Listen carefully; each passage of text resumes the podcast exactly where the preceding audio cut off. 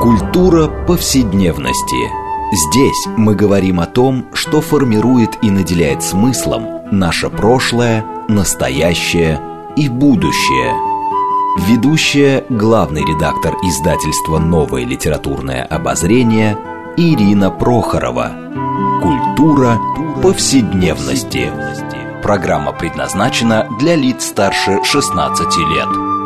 Здравствуйте, мы продолжаем цикл передач под общим названием «Культура повседневности». Я напомню нашим радиослушателям, что мы говорим о нашем жизненном опыте, повседневных практиках, то, что мы часто пренебрежительно называем бытом, но на самом деле мы стремимся показать, что все это важнейшая часть культуры.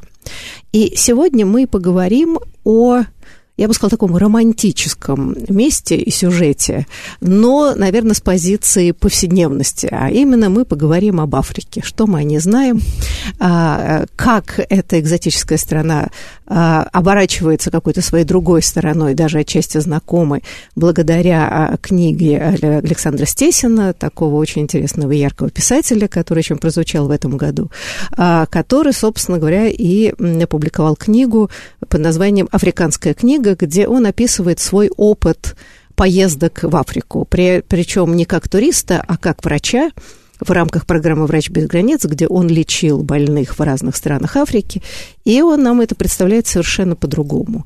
Вот, собственно говоря, наши такие, я бы сказала, бытовые представления об Африке, о, о чем-то экзотическом, и как на самом деле – а, можно увидеть совершенно в далекой другой культуре, очень близкое. Вот, наверное, мы сегодня поговорим с нашими гостями. А, представлю вам, это первый наш гость Галина Юзефович, литературная критика, преподаватель Высшей школы экономии и Российской экономической школы и обозреватель «Медузы». Здравствуйте, Галина. Здравствуйте. Да, и наш второй гость, который уже неоднократно у нас бывал, это Лев Аборин, литературный критик, редактор серии «Культура повседневности» и проекта «Полка». Здравствуйте. Здравствуйте. Я Ирина Прохорова, главный редактор издательства «Новое литературное обозрение», ведущая программы. Ну, вот на самом деле, да, давайте начнем вот с этого образа Африки. как он вообще складывается в русской культуре? Ну, вообще, первое, что тебе приходит в голову, это, конечно, Чуковский. Всем нам в детстве читают эту замечательную сказку «Не ходите, дети, в Африку гулять». У меня такое ощущение, что, в общем, у большинства вот приблизительно вот на этом уровне представление об Африке, где живут всякие невероятные, значит, злые крокодилы, гориллы. В общем, как-то так и остается. Или я не права? Ну, Галя, мне кажется, да. что сегодня оно еще несколько усугубилось, потому что поверх такой э, романтической Африки, которую нам создал Николай Гумилев в первую очередь, и э, тот же самый Чуковский удивительным образом, все равно его Африка это очень романтизированная Африка. Поверх нее наложилась Африка, я бы сказала, такого советского времени, когда а, она предстоя, представлялась вся более-менее, во-первых, однородной, во-вторых, разор, разорванной, растерзанной каким-то бесконечным количеством кровопролитных конфликтов и вообще каким-то таким плохим местом, каждое слово с большой буквы. То есть мне кажется, что в современном массовом сознании общая картина Африки вот состоит из двух вот этих неравных частей. Такая Африка Харибелис, Африка ужасная, и такая Африка романтическая. Как они сосуществуют э, одновременно в человеческой голове, мне понять сложно, но э, с одной стороны э, Африка это такие красивые фотографии, когда люди едут на сафари и постят оттуда фоточки в Инстаграм, и все выглядит таким чинным и прекрасным, а с другой стороны это вечное представление о том, что Африка это голод, болезни, дети с раздутыми животами, э, постоянная какая-то угроза э, военных конфликтов, геноцид в Руанде. Вот мне кажется, что вот эти две э, ипостаси Африки, они существуют примерно равноправно в нашем сегодняшнем сознании. Но мне кажется, что экзотическое и ужасное вообще-то довольно часто сближаются. Это правда. Вот есть что-то такой загадочный континент, в котором есть экзотические животные, люди, да, и, значит, там самое рабовладение, значит, увозили бедных рабов. Вообще это такая вот страна несчастья, вот, ну, ну почти на лицо ужасное доброе внутри, где-то вот, вот про эту песенку, да, где-то вот такой колониалистский взгляд на вот несчастную Африку, он, по-моему, существует, и это вполне подпитывается и западноевропейской культурой. Вообще интерес к Африке и экзотическому в начале 20 века, породивший, в общем, большое количество интересных, по-моему, это с того же ряда. Лева, как вы считаете? А, ну, в начале 20 века века это действительно был еще абсолютно колониальный взгляд на Африку. Еще э, владения Британской империи э, были совершенно э, ей подчинены. Да, существовало то, что называется Родезия, существовала Южная Африка с э, политикой апартеида, продлившейся до 90-х годов 20 века. То есть, э, по-хорошему, Африка только сейчас обретает себя и какую-то свою новую идентичность. И поэтому, например, в западных изданиях о литературе сейчас об африканских писателях пишут очень много.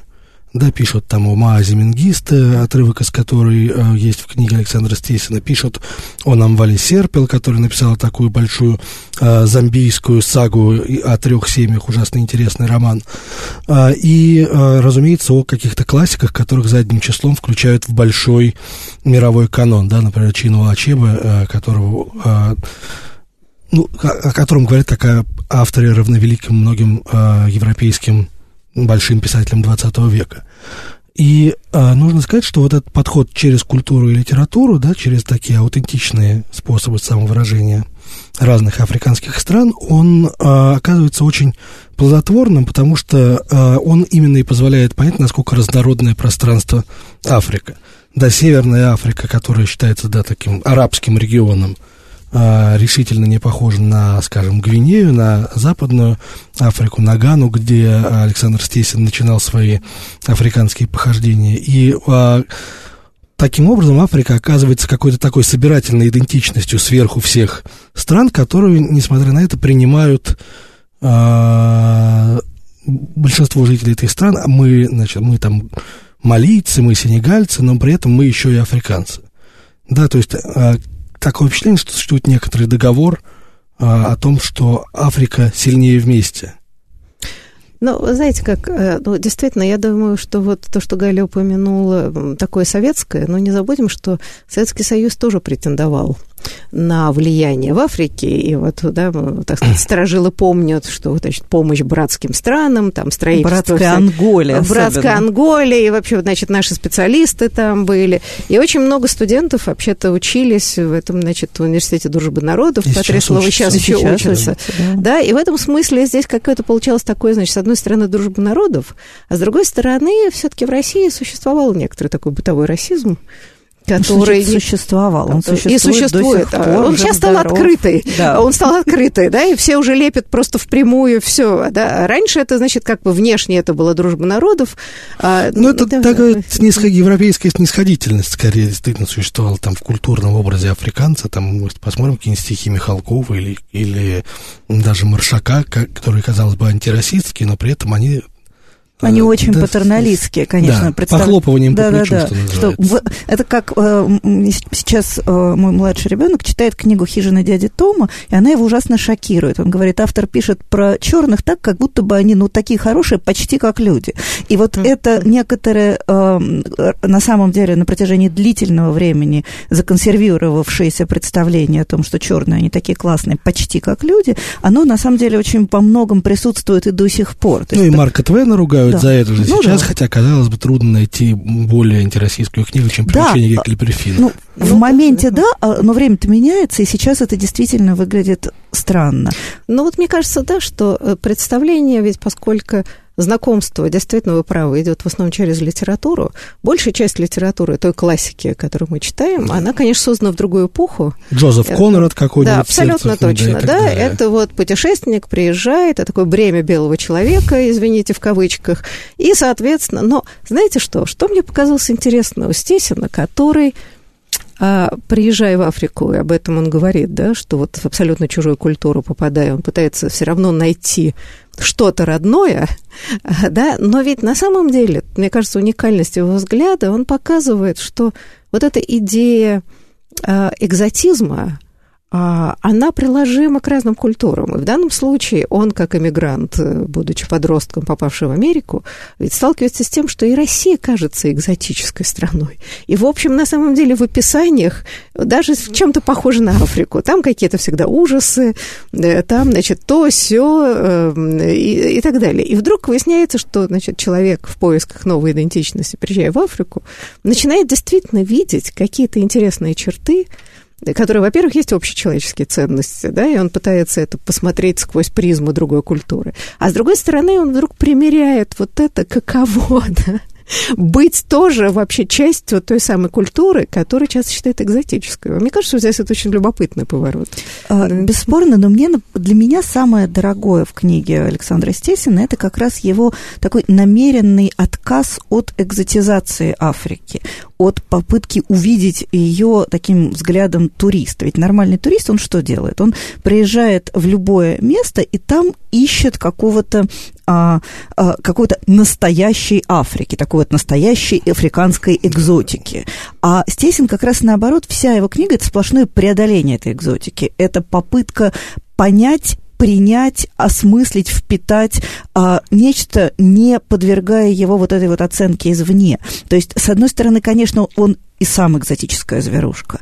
Он приезжает в страну, вокруг которой стоят такие большие жирные экзотические кавычки. Но мне кажется, что главное вообще в, его книге, надо сказать, это присутствовало и в его предыдущей книге, замечательный «Нью-Йоркский обход», это вот как раз такая попытка снять вот эти вот экзотизирующие очки, посмотреть на э, африканскую в том числе реальность э, абсолютно без предубеждения и без каких-то фильтров. Мне кажется, что вот это самое ценное и по-настоящему по-настоящему удивительное в его книге. Довольно важно, что он не отвергает, в принципе, любой опыт, который ему да. предлагается. Он и посещает и египетские пирамиды, и там а, сафари в Намибии, но он же там совершенно дикарем путешествует через какую-то малийскую пустыню, он же ужинает в каком-то дорогом ресторане, а дальше там осматривает больных в абсолютнейших трущобах, да, то есть для него важно то, что опыт ему постоянно предлагает какие-то новые вещи. Знаете, и он при этом еще очень рефлексирует насчет своей собственной роли здесь. Зачем он сюда приехал, в какой роли он здесь выступает, а не э, оправдывает ли он просто сам себя, и не, не, чтобы казаться себе лучше и добрее там, тем, что он сюда едет, а что будет, когда он уедет, и а, собственно, профессиональный врач единственный на всю деревню из этой деревни исчезнет, что будет дальше с этими больными. То есть постоянная такое еще и такая оглядка на, на собственное присутствие. Знаете, ну вот мне кажется, что у него сквозь книгу проходят вот, вот эта проблема эм, э, идентичности иммигранта, да, это такая антропология иммиграции. И он сам там пишет, что э, согласно каким-то исследованиям, что самая сложная адаптация, да, вот для иммигранта, если ребенок уехал там, в подростковом возрасте, в 10-11 лет, а, и вот э, эти поездки в Африку, которые он говорит, что меня все время куда-то толкают, это вот, да, вот исправить вот эту тоску по единственному дому, который он потерял в отроческом возрасте. А, и, э, соответственно, примерить на себя, то есть он получается такой, ну вот вечный путешественник, и поэтому адаптация, которая ему удалась в Америке с большими сложностями, собственно, он хочет снова пережить этот травматический опыт. И мне кажется, это действительно интересно, ну, потому что представьте, что он приезжает мальчиком, ему надо выучить английский язык, что он делает блистательно, он абсолютно билингвый, при этом пишет по-русски, что поразительно. А, значит, какие-то другие тоже нравы, потому что, приезжая в Америку, это, конечно, не Африка, вроде бы, но совершенно очевидно, совершенно другая культура, установки и так далее. Я думаю, что разница между Москвой какого-нибудь 90-го года и Нью-Йорком того же времени была сопоставима. Сопоставима, совершенно между верно. Нью-Йорком да. и Африкой. Да, но ставить контакт с детьми, да, значит, выходцем совсем другой культурных э, каком-то да, бэкграунда и все прочее, это само по себе большая травма. Так вот, интересно, что он едет в Африку, и как бы он и пишет, что как бы заново это пережить, как бы вот контролировать свое прошлое. И мне кажется, здесь интересно, как вообще тема иммиграции вообще в русской литературе одна из доминирующих по понятным причинам. Но мне кажется, он интересно с этим как-то по-другому работает. То есть он не то чтобы оплакивает русские березки и пытается в них вернуться, он просто пытается этот опыт, даже эту боль сделать позитивным. То есть у него, он адаптирован к тому, чтобы принимать другие культуры. Но ведь на самом деле, мне кажется, еще очень важно то, что он к этому адаптирован не только в силу персонального опыта, но и в силу профессионального опыта. А, профессия врача – это такая профессия, которая, а, как говорил один мой друг, лучше других воспитывает в человеке а, демократизм и открытость, потому что ты вынужден постоянно очень тесно коммуницировать с очень разными людьми, иногда трагически разными, абсолютно для тебя чуждыми, и устанавливать с ними очень близкое доверительное взаимодействие. То есть, э, с одной стороны, у Стесина действительно есть персональный опыт вот этого выдирания корней и врастания в чужую почву, а кроме того, для него очень органический опыт постоянного взаимодействия с разным, причем такого очень безоценочного опыта. Врач особенно врач-онколог, э, не имеет права судить своего пациента. Он принимает его таким, какой он есть. Он должен его по возможности вылечить, ну или не вылечить. И мне кажется, что вот этот, э, вот этот симбиоз, с одной стороны, такой вечный э, изгнанник, вечный, вечный мигрант, а с другой стороны, еще и человек постоянно вовлеченный в взаимодействие с очень разными, разными людьми, привычный к этому. Стесин как раз таким образом и формирует вот этот свой уникальный взгляд на Африку. Взгляд, который, э, взгляд человека, э, который очень хорошо адаптирован, очень хорошо умеет взаимодействовать с чуждым и его принимать безоценочно. Ну, причем это не просто, да, потому что он все-таки врач-онколог, это одна из самых тяжелых профессий.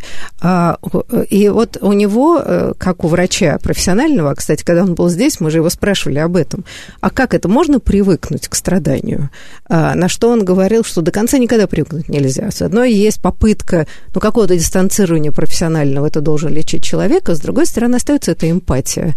Э, ты не можешь окончательно загрубеть и тебе плевать, иначе ты теряешь и профессионализм. Вот мне кажется, что само по себе, когда врач становится писателем, у него особый оптика взгляд, да, он понимает, что такое человеческое страдание. И вот мне кажется, когда он путешествует по Африке и описывает огромное количество встреч, от, от принцев до абсолютно нищих, да, вот, вот в прямом смысле слова, вот этот интерес к человеку и сочувствие ему – вот мне кажется, в нем все время есть. Ему интересно понять вот людей, что такое, почему. Ну да, в этом же смысле и его интерес к языкам и литературам mm-hmm. Африки, потому что человек добросовестно изучает сначала язык Ашанти-Чви, потом малагасийский язык, потом там суахили и еще много всего, и начинает больше того читать на нем литературу и переводить ее на русский. То есть да, это такое продолжение любви к месту, это желание показать его другим и объяснить, насколько насколько оно разнообразно и как много мы пропускаем, этим не интересуюсь. Потому что а, действительно, ну, спроси на улице, назовите африканского писателя, но я не уверен, что люди ну, на улице-то, положим, да? русского не особо назовут. Вот именно. Как-то ну, я думаю, что и совсем не на улице, а в принципе, мне кажется, это только для людей, которые очень специально глубоко погружены в литературу. Вообще есть представление о том, что в Африке есть писатели. А, и, и правда, да, я честно писатели... признаюсь, я сама слышала два-три имени, и прочитав здесь, я подумала, так, надо вообще самообразоваться, потому что, правда, он и перечисляет много писателей, и как-то объясняет их, да, чем они интересны, и как они по-другому смотрят.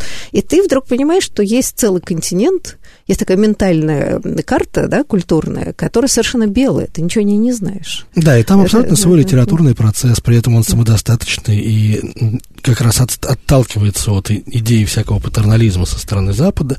Да, и, ну еще а, помимо литературы там оказывается и замечательный кинематограф, и очень разнообразная музыка, и обо всем этом надо успеть подумать, написать. То есть действительно перед нами еще целый континент, который надо открывать.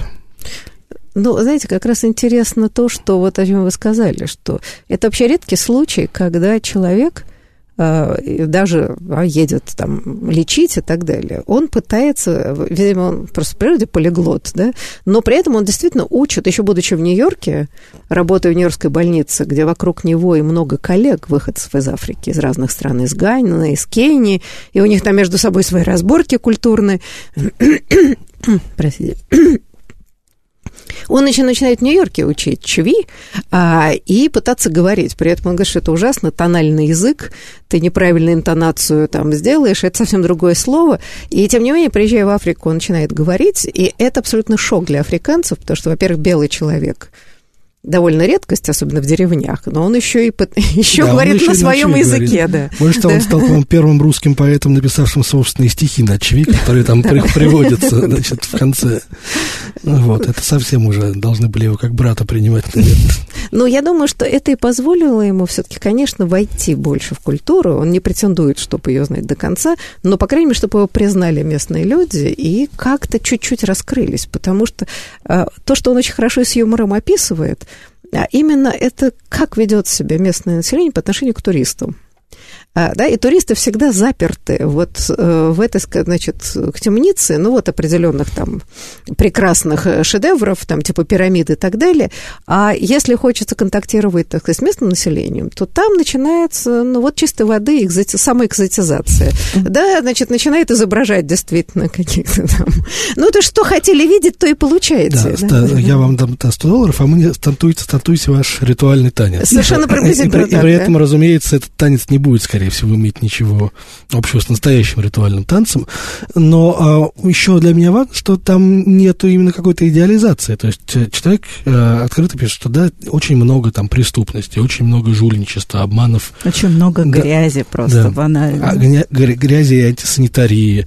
Uh, и вот один из самых тяжелых, наверное, в книжке эпизодов это неудавшаяся попытка именно uh, сделать на Мадагаскаре Э, какую-то онкоклинику, да, которая именно не заладилась из-за упорства э, тамошних коллег, не желавших, э, чтобы приехал поучать их какой-то белый доктор, и, значит, отнял их давно наработанные схемы и коррупционные, в том числе, разные методы направление более богатых пациентов одних, к одним врачам, более бедных к другим. То есть вот все это не захотели менять, и поэтому это получился практически такой провальный проект, о чем он а, с горечью пишет в одной из частей книжки. Ну да, но с другой стороны он сталкивается с таким, э, много таких странных явлений, и поначалу, да, это как бы попытка, сейчас всех научу, объясню. Но вот чем и важна история, что проникая вот в ситуацию, как люди живут, он начинает понимать, почему так сложно это изменить. Не потому, что уж вот совсем не способны, а потому что это коренится, да, в долгих многолетних укладах многовековых, э, бедности, которая диктует свои законы, печальные. А даже та самая коррупция, которую он там объясняет, ну, знаете, на поверку очень что-то знакомое возникает возникает как в описании а, каких-то историй, потом, которые даже, может быть, приведу, они очень забавные. Тут ты начинаешь думать, что не то, чтобы это было сильно экзотично, что-то это мне напоминает. Да, но и понимание, скажем, он там пишет, э, я не помню, в Гане это было уже или в Кении, где он пишет, что до сих пор люди продолжают обращаться всяким знахарям, в общем, и так далее, и невозможно их сдвинуть с места, и всякие поверья, там, в связи с родившимися, значит, детьми, угу. как их там пытаются оградить. И он сначала, понятно, вот, ну, первый, ну, что это такое, где же просвещение? А потом он хорошо пишет о том, что, ну, они живут в состоянии страха постоянно переменами, да, это полная незащищенность, природа, климат, э, политические обстоятельства. И никто, никто им не может доказать, что если что-то изменить одно, да, то если надо изменить одно, то надо изменить и другое. И никто не может им доказать, что изменяя одно, получится лучше, да, а не хуже. И в этом смысле лучше держаться за привычные, так сказать, предубеждения, даже предрассудки, но, по крайней мере, так хоть как-то есть какой-то баланс. И в этом смысле это такой глубокий философский вообще взгляд, да, не то чтобы отсталые не понимают, но пойди тронь вот эту, да, сложную такую, да, кое-как на, но налаженную систему жизни, и не получится ли еще больше обвал всего. И вот это, мне кажется, довольно интересный взгляд. Мне вообще кажется, что э, Стесин огромный молодец в том смысле, что э, ни в одном месте он не впадает в состояние ужас-ужас. А он э, действительно очень трезво фиксирует то, что видит вокруг, и э, понятно, что видит он много, в том числе и очень страшных вещей, и того, о чем вы говорили, и разного всякого другого. Для меня, например, самым каким-то пугающим фрагментом был, наверное, фрагмент, связанный с Мали, э, с Тимбукту, вот с э, жуткими местами, занесенными песком, и, в общем, местами, в которых время абсолютно остановилось и никуда не идет. А, и при этом он пытается скорее понять, чем оценить. Он пытается скорее а, каким-то образом действительно осмыслить, почему так, и почему нельзя быстро сделать лучше, и почему нельзя вот действительно а, немедленно всем сделать прививки, и все заживут счастливо. А, то есть его взгляд, он для меня это такой образец антиксенофобии. То есть это не ощущение, господи, какой кошмар, сейчас мы тут все быстро поправим, а взгляд очень теплый, очень проникающий и э, фиксирующий, осмысляющий, а не осуждающий. И понимающий глубину проблем, да. уходящие да, во многие обстоятельства, которые вот, так сказать, не разрубишь этот Гордиев узел.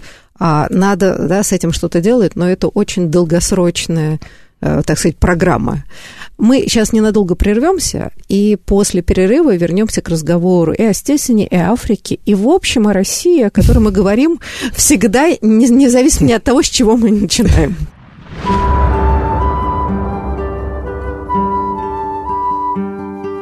Здесь мы говорим о том, что формирует и наделяет смыслом наше прошлое, настоящее и будущее. Культура повседневности. Мы продолжаем нашу программу «Культура повседневности». Напомню нашим радиослушателям, что мы сегодня говорим о такой интересной теме, значит, что мы знаем об Африке, а, и как сквозь чужую культуру мы можем многое познать о самих себе и узнать о самих себе. О себе. И э, сегодня мы беседуем э, с нашими гостями об этом. Это Галина Юзефович, литературный критик, преподаватель Высшей школы экономики и Российской экономической школы, а также обозреватель «Медузы». И второй наш гость Лев Аборин, литературный критик, редактор серии «Культура повседневности» и проекта «Полка». Я Ирина Прохорова, главный редактор издательства «Новое литературное обозрение», ведущая программы. И напомню, что, в общем, мы э, беседуем о многих проблемах совсем не только Африки, а отталкиваясь от книги Александра Стесина «Африканская книга». В общем, это такой интересный жанр, в общем, несомненно, художественный, который вбирает в себя и путевые заметки, и стихи, и такие, я бы сказала, интеллектуальные разговоры о кухне разных, mm-hmm. разных стран в Африке и переводы. В общем, на самом деле, действительно поразительно интересный скажем так, художественный, сложно устроенный художественный текст. Но вот на самом деле, э, возвращаясь к описанию Африки.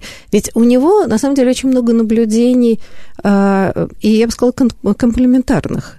То есть он э, вот, показывает, что в таких сложных условиях, в которых живет Африка, где огромное количество народностей, а, и вот он говорит, например, о том, что в одной Кении живут 44 народности с их отдельными языками и традициями. То же самое и в смежных вселенных в Уганде, Руанде, Танзании, Эфиопии, Судане. Э, то, что образованные кенийцы вроде Банаи, он там один, способен ориентироваться в этом многообразии, уже само по себе достойно восхищения. А, то есть в одной стране да, э, с разными языками. И вот он пишет о том, что африканцам языки даются легче, чем европейцам. Видимо, это связано с навыком, приобретенным в раннем возрасте. Племена, живущие бок о бок, говорят на совершенно разных наречиях. И средний африканец с детства владеет четырьмя, а то и пятью языками. И это совершенно переворачивает представление в этом культурном бэкграунде да, и адаптации – Э, то, что, например, нам там выучить один иностранный язык мы почитаем подвигом, а, и не потому, что мы, может быть, да, совсем не склонны к этому, но нету представления о том, что это необходимо для общения. Ну, а, да. а, а африканский человек живет в ситуации в любой стране, что для того, чтобы нормально сосуществовать да, с соседями, надо выучить несколько языков, иначе ты абсолютно никак не адаптируешься к жизни. Нам трудно представить там человека, живущего в России, знающего там помимо русского, например, татарский, марийский и, а, и, и еще там языки... Чеченский, Да, чеченский, да. да. Но а, это во многом еще и потому, что очень да, разбросанные действительно. Но все-таки, на самом деле, это же колониальный взгляд на мир. То, что мы абсолютно уверены, что приезжая в любую точку России, мы успешно пообщаемся на русском, это некоторое колониальное, постколониальное наследие. Точно так же, как самый низкий процент э, знаний иностранных языков наблюдается в англоязычных странах, потому что они все абсолютно уверены, что уж как-нибудь, где-нибудь они на своем языке объяснятся. То есть э, э, у африканцев, по крайней мере, вот тех африканцев, которых описывает Стесин, взгляд гораздо более ровный, гораздо более плоский. То есть это нет, нет ощущения, что какие-то языки более главные, что какая-то культура более главная. И вот это вот такое природное любопытство, когда э, знать чужой язык, понимать чужую культуру. Это, это норма, а не экзотика. А мне кажется, что это как раз очень родниц э, героев Стесина с ним самим. Он же сам ровно такой же. То есть он человек, который абсолютно без предубеждения, без какой-либо отстройки готов погрузиться в чужую культуру, готов учить очень странные языки. А, понятно, что ну, с точки зрения прагматики европейского человека, человека европейской культуры, а, потратить год на изучение Ашанти Чви – это очень странная идея. У Стесина даже не возникает мысли о том, что это странная идея. Он в этом смысле, мне кажется, удивительно похож на своих героев, на своих африканцев, потому что он живет в этом поликультурном мире, как рыба в воде. Это действительно совершенно бесконечно обаятельное свойство. Ну да, и при этом там действительно и французский, и английский, да. и суахили, как такая лингва франка, все-таки существует. То есть можно объясниться в разных местах, а, на каких-то языках более привычных. Но при этом, конечно, если ты хочешь понять культуру глубоко и народ, и стать своим для них, безусловно, ну, насколько я понимаю, он сейчас учит португальский, потому что ему хочется побывать в, португальской, э, в бывших португальских колониях Африки, где по-прежнему там можно объясняться. То есть это такой постоянный процесс чего-то освоения. Но мне кажется, знаете, вот как раз сама фигура автора, да, и самого Стесина, мне кажется, это какой-то, между прочим, мало того, что почти, э, я бы сказала, такой непривычный тип писателя и человека для России, который все-таки еще во многом, давайте признаемся, такое вполне сознание изоляционистское и вот такое великодержавное, да, вот действительно все на русском должны, вообще каждый должен выучить русский язык, а, чтобы, может, прекрасно приезжая к нам, но сами мы как-то тоже не, до сих пор не очень. Но мне кажется, да и вообще-то даже для западного мира, в котором он живет, вот абсолютно нетипичен. А, потому что, ну, действительно, а чего, зачем чего учить, когда английский теперь международный язык общения. И мне кажется, что это вот какой-то новый тип, может быть, появляющийся, да, вообще такой человек в глобализированном мире, который действительно уважает разные культуры, считает необходимым учить языки, а, и, в общем, добивается очень многого, потому что мало того, что он, в общем, расширяет свой горизонт, но он приобретает огромное количество друзей, в разных культурах, что невозможно, если ты не владеешь языками, если ты не существуешь. Но согласитесь, мне кажется, это такой действительно редкий вариант человека мира, о чем писали в XVIII веке, мечтали философы. Но, кажется, он образуется Наконец только сейчас. Его удалось вывести. Да, но, по крайней мере, да, не знаю, сколь много таких людей, боюсь, что немного, но мне кажется, что это уникальная позиция человека в мире. Вообще, африканская книга и Нью-Йоркский обход, мне кажется, что про эти книги вообще правильно говорить вместе, потому что они на самом деле деле, ну, как-то стереоскопически показывает образ автора. А это удивительное чтение, в котором образ автора невероятно важен и невероятно обаятелен. А, а, ну, мы же привыкли, что нужно там отделять автора от произведения, вот это вот вся вот эта правильная филологическая а, модель восприятия. А... Но читатели никогда этого не делают. Сколько не объясняют, что нужно читателя, в смысле писателя отрывать от его героев, э, публика не очень этому ну, конечно, верит. да, публика... Она всегда права, к сожалению сожалению. Ну, как сказать? Что значит права? Если считать, Я что шучу, Достоевский да, ходил с топором и рубил старушек, ну, то Достоевский написал от первого лица. А тут как раз еще огромный тренд автофикшн, да, да когда действительно да. максимально приближен а, автор к герою, и Стесинская книги, по-моему, вписывается Конечно, тренд. это, в общем, очень такая... А, хотя она очень инклюзивна с точки зрения жанров, да, но при этом можно сказать, что это такой тоже а, русский автофикшн. И это действительно, может быть, приближает к читателю авторов таких книг и заодно помогает приблизить и те культуры, которые кажутся экзотическими. То есть, наверное, это лучший способ рассказать об Африке через такую личную вовлеченность. А, у меня Стесин сам как э, автор-персонаж удивительным образом срифмовался с другим для меня очень важным и любимым русским писателем а, Владимиром Галактионовичем Короленко, э, который написал совершенно потрясающие мемуары «История моего современника». А Короленко все время куда-нибудь ссылали. Он был человеком не столько конфликтным, сколько бесконечно принципиальным. Поэтому в любой сложной ситуации он оказывался на стороне правды, и, как правило, эта правда гнала его далеко за можай. И а, вот в его книге мне показалась очень схожая со Стесиным э, модель смотреть на мир очень доброжелательная, безоценочная и любопытная. У нас вообще слово «любопытное», оно кажется каким-то таким немножко маркированным, не слишком достойным. А вот... Э, Скорее, любознательным. Да, У слово... нас есть другое слово. Да, а мне кажется, что слово «любопытное» гораздо более живое и человечное. То есть это не абстрактная любознательность в смысле желания приобрести новые знания, а это именно такое непосредственное человеческое, эмоциональное и очень доброжелательное любопытство. Да. И мне кажется, что вот э, поскольку в моей персональной иерархии Короленко является одним из вообще главных русских писателей и одним из самых лучших писателей людей, писатель как человек. Мне кажется, что вот здесь он очень к нему близок именно вот в этом отношении, какой-то удивительной доброжелательностью и незапланированным обаянием. То есть он не кокетничает с читателем, он не пытается показаться читателю лучше, чем он есть на самом деле. И при этом его фигура, а, потому что он, в общем, совершенно не эгоцентричен, оказывается исключительно обаятельной. Я давно не помню, когда я вот испытывала к писателю такие искренние, теплые чувства, такую глубокую симпатию. Крен, Кренко не был ли врачом еще при этом? Кренко не был врачом, mm-hmm. но его все время пытались к этому делу приспособить, потому что он оказывался в какой-нибудь э, слободе Амга в Якутии, где он был единственным человеком с европейским образованием, например, хотя бы там минимально мог понять, как обработать открытую рану, что сделать для ее обеззараживания и так далее. То есть он все равно оказывался в этой роли в том числе. Да, но на самом деле, мне кажется, что э, вот э, его попытка увидеть э, в другой культуре что-то очень близкое, а, и на самом деле увенчивается, увенчивается успехом очень часто. И это на самом деле то, что, мне кажется, он описывает. Он прямо это так вот не формулирует четко, но это общая проблема бедных стран где способы выживания и поведения да, вот вполне себе определенные. Более того, страны, которые так или иначе пережили скажем там, авторитарную систему управления. И, например, а, его знакомые, когда он еще в Нью-Йорке, он описывает, выходец из Ганы, описывает свое детство, как она училась в школе. А как раз а это совпало значит, как бы с влиянием Советского Союза, а, и там проводилась политика, в общем, образовательная, и всякие реформы вполне себе в духе социалистических. Угу. Так вот, значит, а, я не могу не зачитать это ужасно смешно, значит. Химию, физику и биологию сократили до одного предмета под названием «точные науки». Зато вели историю африканского освобождения, а также основы сельского хозяйства и скотоводства.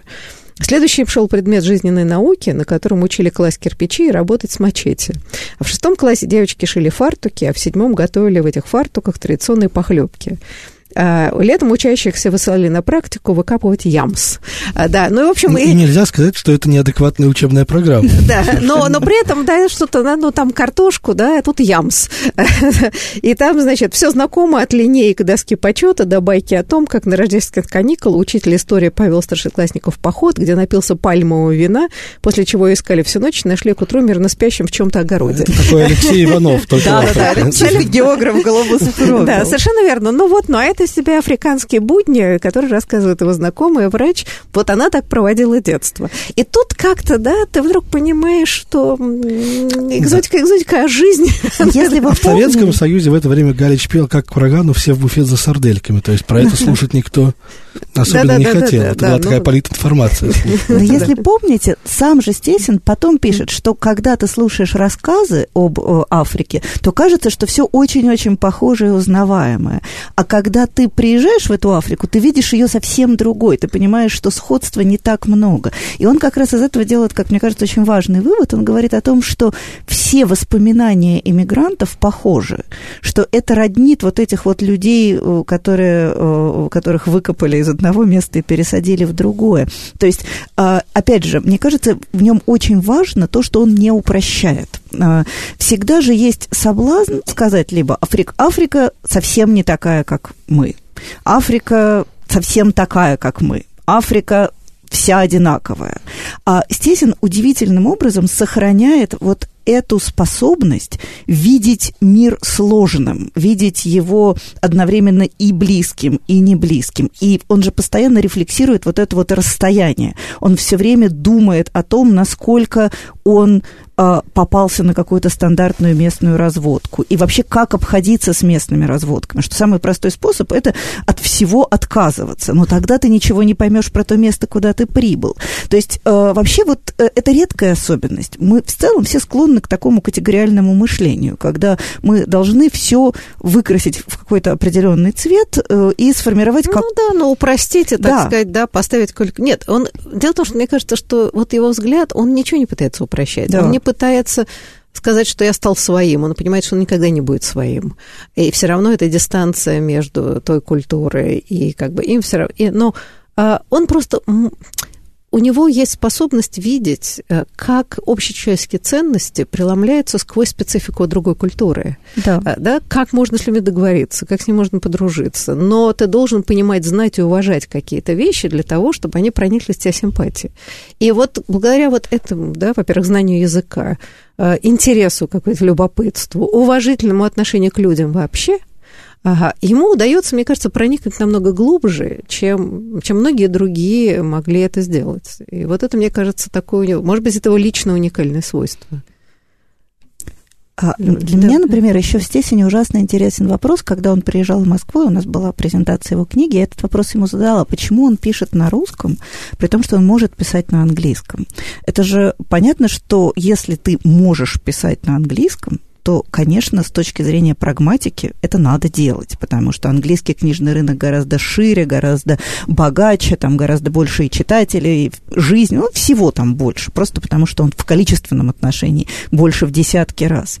И мне очень понравился ответ э, Стесина, что для него это тоже некоторая форма эксперимента, что он а, хочет а, делать то, что трудно, он, понятно, что для него сейчас, в его нынешнем состоянии, а, с его нынешним опытом, писать по-английски гораздо проще. И он не выбирает вот этот простой путь, он не хочет делать как проще, он хочет а, а, осуществлять вот это усилие. Для меня в его книге вообще главное это вот постоянное ощущение усилия. Он прилагает усилия для того, чтобы понять, для того, чтобы выучить чужой язык, для того, чтобы писать по-русски, для того, чтобы с одного не очень родного, прямо скажем, языка переводить на другой язык, который для него тоже уже не вполне родной. То есть вот эта постоянная, постоянная какая-то внутренняя работа, это же тоже элемент вот этого удивительного его человеческого обаяния. То есть человек, который никогда не выбирает простой вариант. Но, но при этом я хочу заметить, что э, э, он пишет по и говорит по-русски так, как будто бы он всю жизнь жил э, в одной из столиц, mm-hmm. да, и учился в каких-то изысканных там школах, да, у него совершенно блистательный русский. Но я думаю, что это правда, он талантлив просто к языкам. Э, что, но уехав в 10-11 лет, как правило, люди не владеют так Нет, языком. ну все-таки он да? все время находился внутри какой-то литературной общности живя в Нью-Йорке, да, и собирался заниматься литературой, то есть для него это всегда было важно. Но вы знаете, я вот, например, в его тексте иногда вижу вот этот легкий налет чуть-чуть иноязычной русской речи. То есть вот как англичане очень видят э, то, что они называют international English, отличают его от нормального English. И вот я иногда в, э, в Стесинской книге э, вижу вот этот легчайший налет какой-то такой э, легкой иноземности, вот такой русского языка, как глобального языка, не как национального, а как глобального языка. И, на мой взгляд, это добавляет ему обаяние. Ну, это, то да, есть да, это никоим образом... То есть это выглядит немного непривычно, и это выглядит как-то, на мой взгляд, тоже отдельно дополнительно обаятельно. Ну, То есть это не та вещь, которую, мне кажется, нужно было исправлять в редактуре, хотя мы, скорее всего, так не скажем, но так можно сказать, и это как-то обогащает Знаете, а я, честно язык. говоря, я даже этого не заметила, когда читала и когда вот, прислала мне рукопись первый раз. И в силу того, что я много нахожусь в англоязычной среде, и то, что наш язык сейчас даже здесь, он тоже меняется. Поэтому никаких таких жестких норм нету. Да? И это развитие русского языка людьми, которые сталкиваются с другими культурами, но только обогащает язык. Но слушайте, а если мы сейчас посмотрим, как функционирует наш язык по сравнению там, с 30-летней давностью, да, то вообще бы люди, услышав нас сейчас, скажем, из, э, не знаю, из года 89-го, сказали вообще, что это такое? это вообще так по-русски не говорят. Мне кажется, что вот, вот такая мобильность языка, который тоже адаптируется к новым условиям, и носители этого языка теперь живут в разных странах, и они тоже что-то вносят. Я просто хотела вспомнить вот Александра Гольштейна, замечательного писателя, так рано умершего, который эмигрировал в свое время в Израиль и который там стремился создать некоторую такую литературную диаспору. И он всячески подчеркивал, что теперь русский язык совсем не обязательно должен быть исключительно в России, а в общем, он уже вполне себе язык, который может сам цвести, расцветать в диаспоре. Да, быть так, э, вариантом, местным вариантом. Да, местным Но вариантом, есть еще да. более а, именно экзотичный пример. Это, если вы помните, да, а, Даниил Зайцев, который mm-hmm. жил в а, южноамер... южноамериканской старообрядческой общине, сохранил какой-то совершенно уникальный язык, и этим языком написал вот огромные свои дневники, которые получили премию НОС, да, это такая тоже очень э, редкая возможность посмотреть на то, каким, в принципе, может быть русский язык за пределами каких-то наших о нем представлений стандартных. Да. И, кстати говоря, ведь у Стесина очень много размышлений о разных языках, и, и причудливости, и о русском, и о русском причудливости, да, развития. И, кстати говоря, вот когда он путешествует по Эфиопии, он там тоже выучил быстренько язык, так, как он говорит, слегка. Но, например, он рассказывает, и я была совершенно потрясена, да, что вот был древний язык гес, а, который вышел из употребления более тысячи лет назад как разговорный язык, то есть его уже давно не было. И как он пишет, что он принадлежит той же категории языков, что латынь, санскрит и церковнославянский. И тем не менее, до начала XX века все э, ученые трактаты, духовная поэзия, историография писались на этом языке. И только художественная литература уже на современном эфиопском языке. И он говорит, что, ну, представьте себе, речь идет о довольно странном явлении. Древней эфиопской литературе, просуществовавшей до начала XX века. Как если бы в Европе вплоть до Первой мировой войны писали на латыни, продолжая традицию великой литературы Древнего Рима.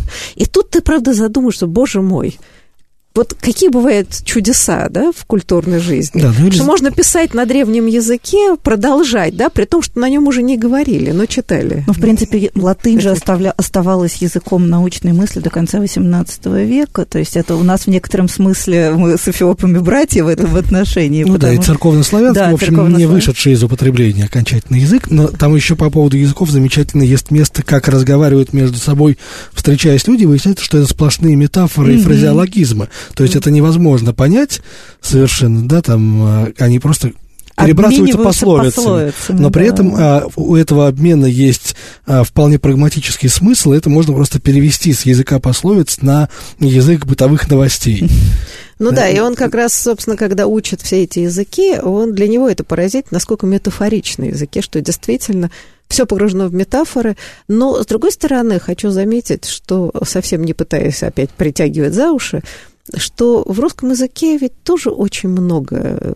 Мы говорим каким-то тоже бесконечную пословицами, поговорками или цитатами из литературы до сих пор, или там фильмов, да, которые мы уже не осознаем иногда. Как да, фильмы. как в книге Лаков, да, метафоры, которыми мы живем, когда оказывается, что метафоры, в общем, пронизывают всю нашу речь, Э, на вот я, я сейчас сказал слово пронизывают, да, угу. и это тоже метафора. Нет, что... это все понятно, но я имею в виду, что э, количество поговорок э, вот в российском, вот если такое, я начала вот думать об этом бытовом языке, которые, возможно, пришли к нам из крестьянской культуры, э, поскольку, да, это вот перемешивание, да, исход крестьян в города. И мне кажется, что особенно то, что часто замечали коллеги из западных стран, что огромное количество каких каких-то предрассудков, примет, а, в которых мы существуем и не всегда себе отдаем отчет. Я просто подумала о том, что, да, другая культура, другая культура, но если так приглядеться, что вот этот вот пласт низовой, да, э, мифологический, на самом деле в российской жизни очень тоже силен. Да, я ровно сегодня подумал о том, что у нас есть некоторые вещи, которые мы зря не гордимся. Это э, то, что англичане называют Russian cursive, да, вот э, школьное письмо mm-hmm. по прописям, которое вызывает у них какие-то совершеннейшие приступы ужаса и восторга, когда там одинаковые э, буковки означают там э, ш и слово «шиш» очень, например, хорошо, хорошо выглядит записанное этим. То есть это все равно, как немцев бы учили сейчас писать готическими буквами, вот примерно такое же впечатление у там, американцев вызывают э, прописи первоклассников. Да, ну шиш, да. Если палочку далеко завел, то уже действительно и не прочтешь, это точно. Мне, к сожалению, кажется, что это как раз вымирающее искусство, потому что с каждым годом все сложнее объяснить детям, зачем это надо. Ну да, да, как бы хороший почерк это показ. Ну, слушайте, мы всегда знаем, что какие-то вещи потом возвращаются неожиданным образом. Вот, но что я могу сказать? Мы только начали да, наш разговор и об Африке, и о России, и о Стесине, а вот печальным образом разговор у нас подошел к концу. Но я думаю, я надеюсь, что Александр Стесин продолжит свой творческий путь. Он так, мне кажется, только взмыл сейчас.